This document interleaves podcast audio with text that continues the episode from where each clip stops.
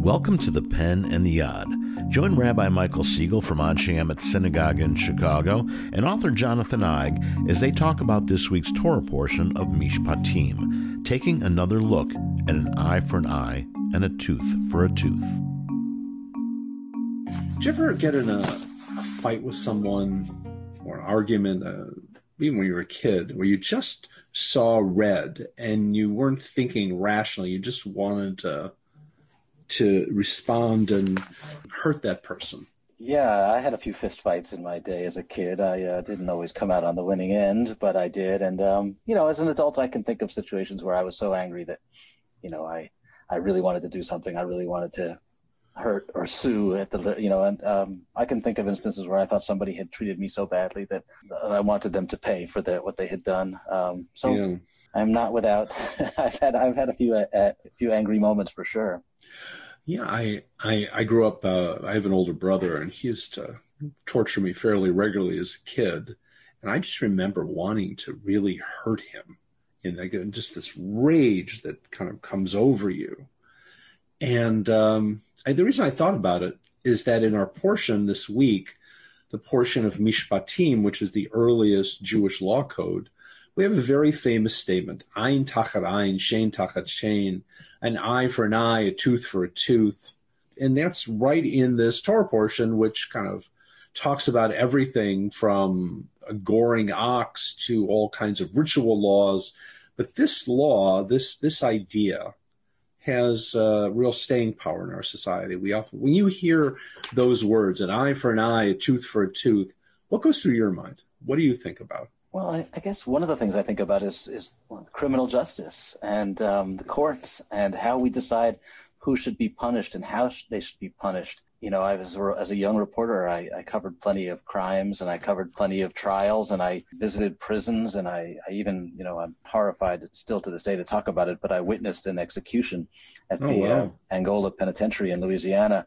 Somebody who I had interviewed many times and whose I had interviewed the families of of the of both sides, the victim of the crime and the perpetrator of the crime. And then I was asked, uh, you know, they they always pick a couple of reporters to to be witnesses to the execution. I was asked, and after much deep thought, I agreed to do it because I felt like it was my duty as a reporter to see the story through to the end. And I've always regretted it, to be honest, because I feel like I was complicit in a horrifying process that um, made me even more than ever adamantly opposed to the death penalty. I'm still haunted by that, by the fact that I watched such a thing. I watched, um, you know, the government taking a, a man's life.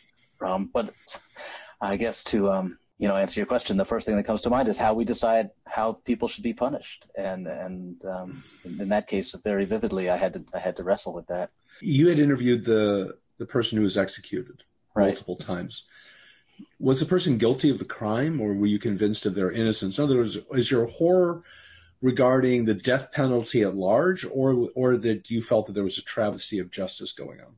No, he was guilty. Uh, he admitted he was he had done he had committed a murder, and um, I, I don't think that's the, the central fact here for me. I feel like I still have a hard time with the government deciding that that it should take a life in response to someone else taking a life. That's just I had a hard time with that. I still do. And yet it says a life for a life. Right. That's part of that. That's part that that comes from this verse.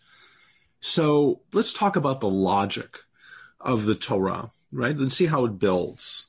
An eye for an eye, a tooth for a tooth. And we see the verse building and it comes to a life for a life. The logic is, is that if someone forfeits, let's say a tooth, the only way to, to have justice is for the perpetrator to lose something, either that object or the, or the value of that object. Right? So if you take someone's life, that person can no longer enjoy life in any way, shape, or form, right? They can't look at the sunlight. They can't see the setting of the sun. They can't talk to a loved one. They can't read a book and have that moment uh, where you just, you know, are just enraptured in, in, in reading or on and on and on it goes.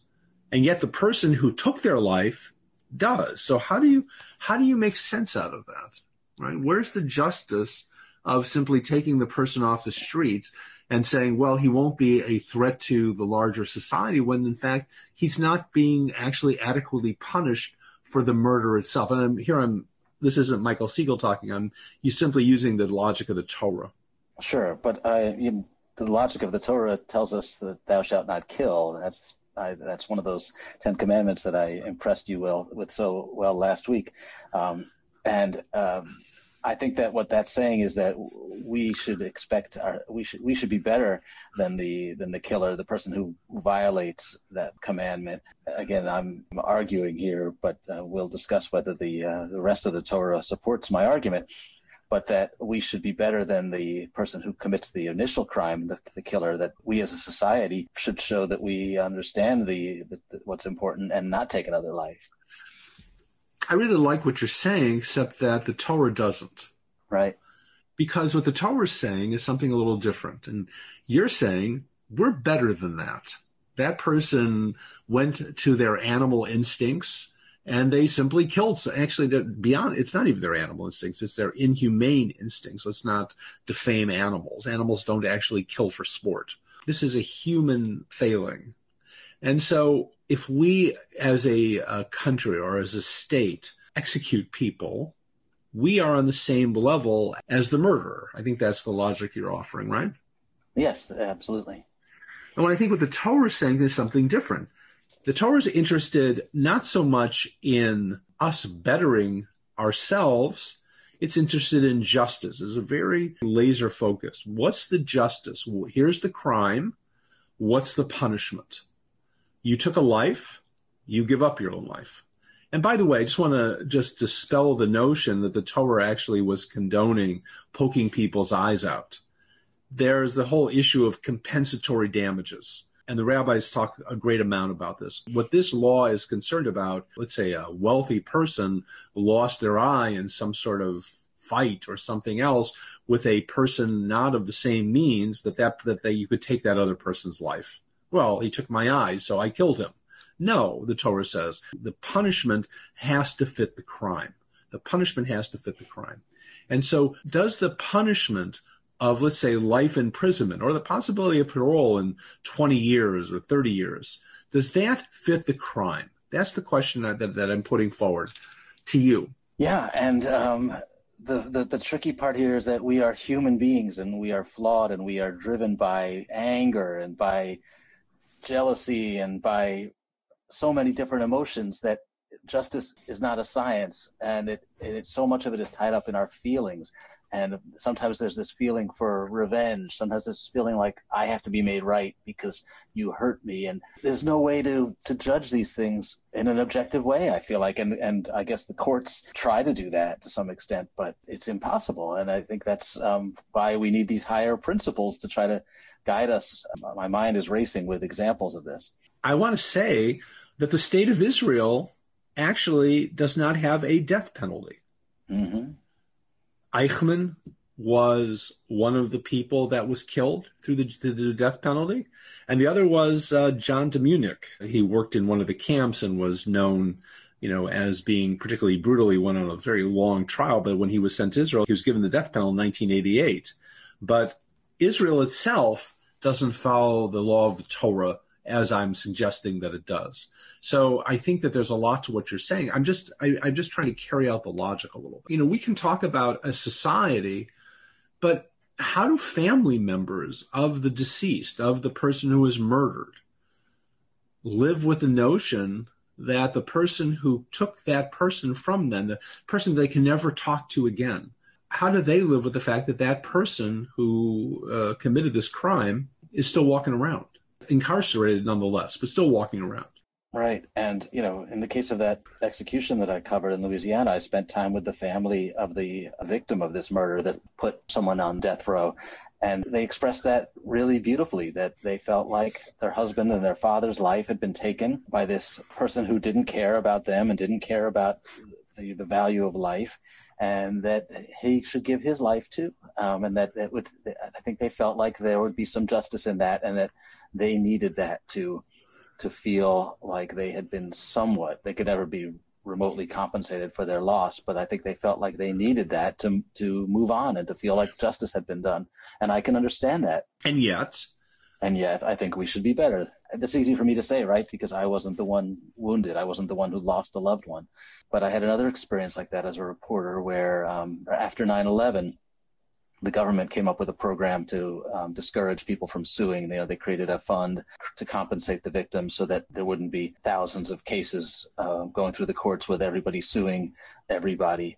And I found a woman, a young woman whose husband had died in um, the plane that crashed in Pennsylvania and um, she refused to take the settlement. She was one of the very few people who refused to take the settlement. She wanted to sue. She wanted this to be carried out in court. She wanted people to answer. She wanted to hear their answers for what had gone wrong, for all the mistakes that had been made. And it was a very emotional decision uh, for her. And she acknowledged that that you know it would have been a lot easier to move on with her life and just take the money that the government was offering. But she felt like she needed more. And I can understand that too. Because her loved one deserved to have those who made errors along the way answer for that. That's right. It, it's an emotional, it's not logical, and you can't apply logic to it when it's your own loved one that's been right. lost or when, when it's you that's been hurt. Israel supports what you're saying. When they uh, did away with the death penalty, they, they said it was on the basis of consideration of humanitarian, liberal, and progressive views of penology. And so, what I want to underscore here